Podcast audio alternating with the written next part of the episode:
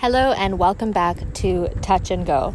For those of you who are wondering, I am feeling much better a few days after uh, part one of What Am I Doing Here.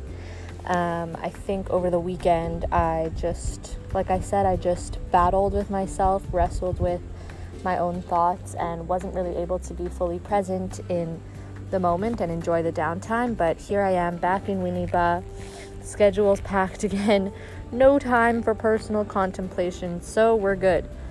And because I'm feeling better, I'm ready to tell you about um, just the practical aspects of what I'm doing here, how I'm spending my days, so you have a better sense of uh, my life here in Ghana. Here's the laydown. So, like I said, it's been over a month now. We're finally into a routine, and I'll tell you all about it. So, what am I doing here? I'm part of a program called Project 10 which is run through the Jewish Agency in Israel.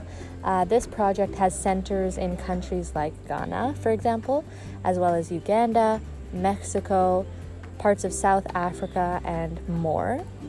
Uh, each cycle runs for three months. There are three in a year in each location. And uh, each cycle is made up of a group of volunteers. In my case, there are 14 of us a director, and a coordinator made up of both local and uh, foreign individuals. And this program really advocates for sustainable and ethical volunteering. What does that mean? Uh, I'll, I'll go into that a little bit now. So, in terms of sustainability, every part of our volunteering, which is based mostly on informal education in schools in a specific city, the programs that we create use only materials that A, the students already have, and B, that the students can reuse over and over again. Things like bags for water, bottle caps, uh, leftover pieces of paper. Nothing goes to waste, and there's nothing that we're bringing in from countries like Canada or Israel that the students cannot access themselves here. In addition, uh, we're, we have very strict boundaries put in place for our relationship with the students. So we're only here for three months.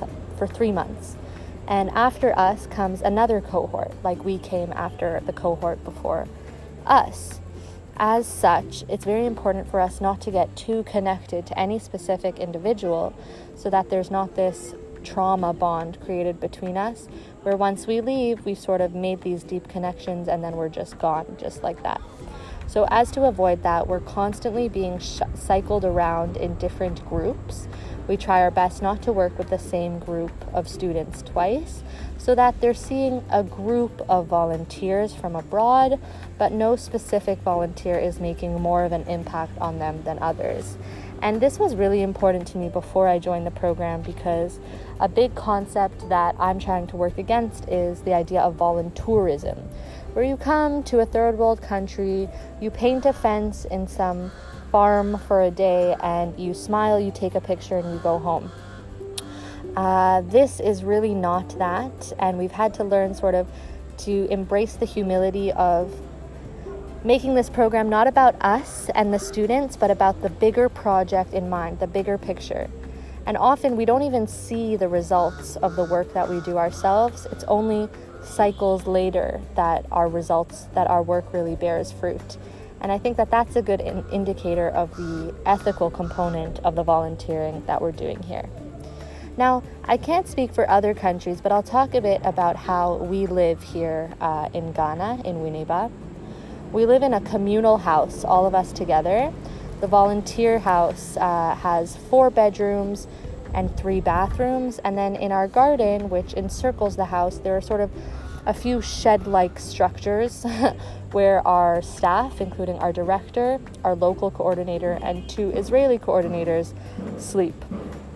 In the main house, there's a kitchen, a dining room, um, and like I said, we have this large garden and pavement circling around the house. Uh, we're bordered by some coconut trees, which we've gotten our guards to actually climb and bring us a few coconuts, mango trees, and laundry lines next to a big tank of clean water that we use for laundry, among other things. Like I mentioned, we are bordered by a large, formidable fence with electrical wires on top to keep any danger at bay. This is the place where we sleep, eat three times a day, and spend most of our downtime. It's five minutes away from Sir Charles Beach. I can see the ocean from my bedroom and I can even hear it from the garden. If you listen closely, you might hear some waves right now as I'm sitting just under a tree right here.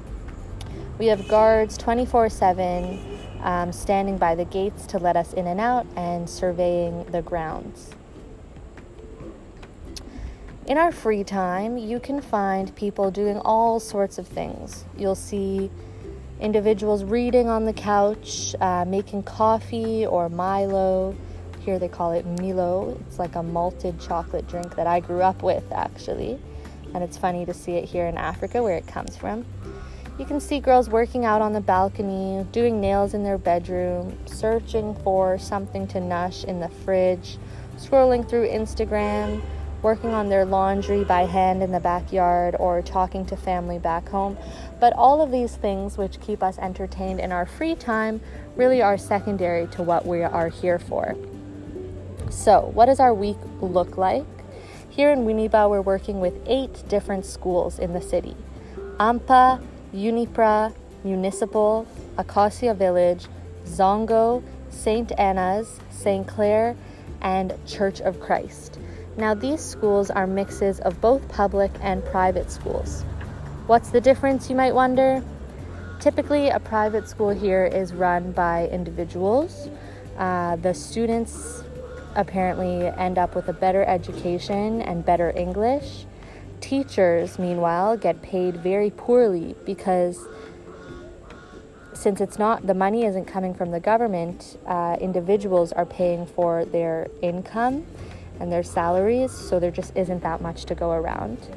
There is good parental support from the students and typically better results. Now, government run schools or public schools have better pay for the teachers and require higher qualifications for teachers to get jobs in the public schools. The classes are much bigger, there is poor parental support. That being said, the academic results are still good, and most importantly, there are no fees for the students. Typically in schools, we visit students from P4 to JHS2, which is the equivalent of around grade 4 to uh, grade 8. Uh, this is around kids kids between the ages of 8 and 14 years old. That being said, the ages do vary very much because um, I think in one of my classes there's even someone who's nearing 25 years old and that's for a number of different reasons. Uh, it could be that they were forced to leave school when they were young because they had responsibilities at home. Uh, if you are in a family of fishermen, you might have to go away at sea uh, to work for a while, or any number of, of causes, which is why the age varies in places. As part of our volunteering, we provide six different kinds of lessons to each school every week. The first kind of lesson is called Thinking Through Games, where we use cognitive games that require uh, deep thinking, strategy, and logic to succeed. And like I said, all of these games are created by the volunteers who are specifically assigned to that group using only sustainable materials bottle caps, cartons left over from food that we've consumed, and things like that. The next project is story time, where each week we read a story and and uh, give a, an activity based on that story. For example, we read a story about the different seasons and then did some trivia on the story and concluded with a collage on one of the seasons. Interestingly, for example, a lot of the kids here don't know about four seasons because here in Ghana there are only two the dry season and the wet season. So hearing things like winter and hibernation are very foreign to them. Especially telling them that I'm from Canada and explaining what a blizzard and a snowman is is always a good laugh. The next activity is art, where we engage in, again, using sustainable materials, special uh, activities that allow the kids to take something home with them that day. For example, origami bookmarks, or noisemakers filled with rocks or sand or seashells. Then we have social games, which is our most active component of our lessons, where specific volunteers are given the task of creating games that uh, that advocate for teamwork, leadership, and cooperation. Uh, very active games outside, usually using a ball or sort of some kind of um, running activity, something like that. My personal project is called Better Together. Better Together is a program designed for the older kids in JHS 1 and 2, basically middle school, to allow them to better develop their personal identities so as to determine how they can help and advocate for themselves and their broader communities. This sounds like a big task, and uh, it's really a meaningful experience to slowly get to know these students better and help them sort of unlock these traits and qualities and skills within themselves to know where they can shine and where they can really make a difference. I'm very grateful to be a part of this team and really enjoy making the lesson plans, which again, just like all informal education, is mostly based on games and active activities as well as some writing and personal reflection. In addition, with Better Together, I'm partnered with another group who are in charge of the farm. Close to our house here in Winneba, about a three minute walk away, is the, the Project 10 farm, where we grow things like eggplants and red peppers. I think we're going to be starting to plant tomatoes soon. And as part of farm, we provide students with educational resources about things like composting, greenhouses, and soil, um, and also engage them in practical activities. We're currently in the middle of fixing the fence of the farm and also creating a real greenhouse. In addition, every week we add our scraps of compost into the farm to help the kids see how uh, sort of the how every bit of our daily um, materials can really be used to regenerate more growth. These are the programs that we engage in every week, and since I'm part of Better Together, I'm responsible for creating the lesson plans with my partner and delivering them as well. So, what does a typical morning look like? All 18 of us gather for breakfast at 8 unless you're on duty or in charge of the day in which case you're up at 6:30 cooking breakfast we all leave the house at 8:40 with all our supplies needed, and we taxi to a different school. Once we arrive at the school, we deliver a 1-hour lesson on let's say story time to a class ranging from 20 kids to over 70. Let's look at AMPA for example. This is a public school. Um, the students wear uh, purple checkered uniforms. There are kids everywhere and uh, the, the class basically is a very basic wooden structure led by one teacher teaching two classes separated just by a sheet to divide them.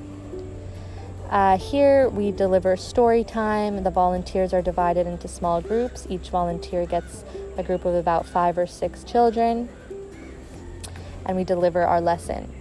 Then we give a second class, which for example, might be better together at the Zongo School, where I, with two fellow volunteers, lead the second one hour workshop for the older kids. After the first two hours of lessons, we head home for lunch and, of course, the reapplication of necessary deodorant. Every school is very different and it creates very different results for the same lesson plan that we may create and gives us a variety of different experiences for each volunteer. As I described earlier, the difference between public and private schools is quite significant. Uh, for example, we have AMPA, which I described, and in comparison, we have St. Anna's, which is a smaller class, actually, um, a school that hosts orphans and teaches them as well, among other students. In St. Anna's, when I deliver my lessons, it's in a tiny room that is very dark, and when the fan is on, it is incredibly loud and difficult to hear the students who barely speak above a whisper. So often we turn it off, and I come out of this class dripping and exhausted. Zongo, for example, is a Muslim school that is also open to students of other religions high energy levels of the students, large classes, and very much big kids. For example, today I had a class in Zongo and they were made up of um, only boys. and I'm giving over my instructions for the lesson, talking in front of these boys who are just towering over me. St. Clair, for example, is a bright green school very close to our house here, and it is well equipped. The students are incredibly intelligent, their English level is very high, and the classrooms themselves are significantly more stable than others. Smart and energetic kids as well. Lastly, Church of Christ, for example, there's a constant fear of death at this school. We're working in an area where um, the school is being better constructed, and there's uh, sort of this half built structure where we teach with gaping holes and precarious staircases. The kids, though, are smart. Uh, the, their grounds don't really matter to them, and we're working on really pulling them out of their shells even more. So, in short, you can see that every school has a different atmosphere, different kinds of kids, but what's common among them all is the level of respect and the engagement with the lessons. At lunch, uh, we sit around the table and think about the upcoming afternoon uh, and celebrate or try to forget our morning, depending on how it went. What does the afternoon look like? I'll introduce you to something we call books and things. Now, past the farm, just a few more minutes from our house here in Winneba, is our educational center called Books and Things. We have two levels of involvement with Books and Things in the afternoon. The first hour is a closed lesson where we invite a specific class to our center to deliver one of the lessons I described earlier, be it art, story time, thinking through games, for example. The second hour is an open lesson where at 3 p.m. we usher in kids from the community to read, play, and draw. These could be kids from schools that we know, they could be kids who don't go to school, any kids that we see who can be there at 3 p.m. and who have a face mask with them due to COVID are invited in, and we do all sorts of things like puzzles, um, art, or like I said, story time. Now it's four o'clock and I'm completely wiped out. All of us trudge home, flop on the couch, and just take a moment to breathe. We have a brief period of short time, of free time, excuse me, before dinner. So often I'll go to the beach with a friend and walk and talk. I might do a workout, do some laundry outside, even head to the local library to pick up some new books. Then we have dinner Again, communally, everyone sits down, we eat together, we clean together, followed by a session, be it on Ghanaian history, international development, local perspective of someone living in the community, or personal reflection. And after that, finally comes a moment of rest where we can chill and hang out.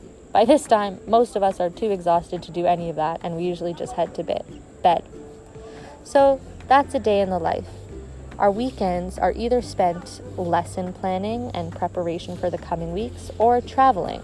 For example, last time I spoke to you, I was in Kumasi in the Ashanti region, about six hours away from where I am now.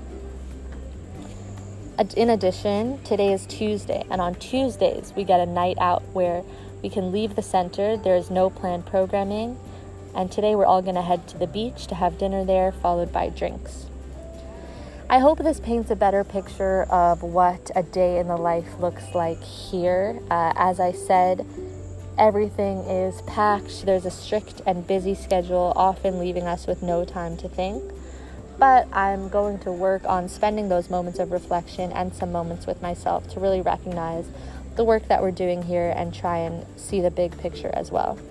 So that's the long and short of it, and I'm excited for what's to come next. Thanks for listening.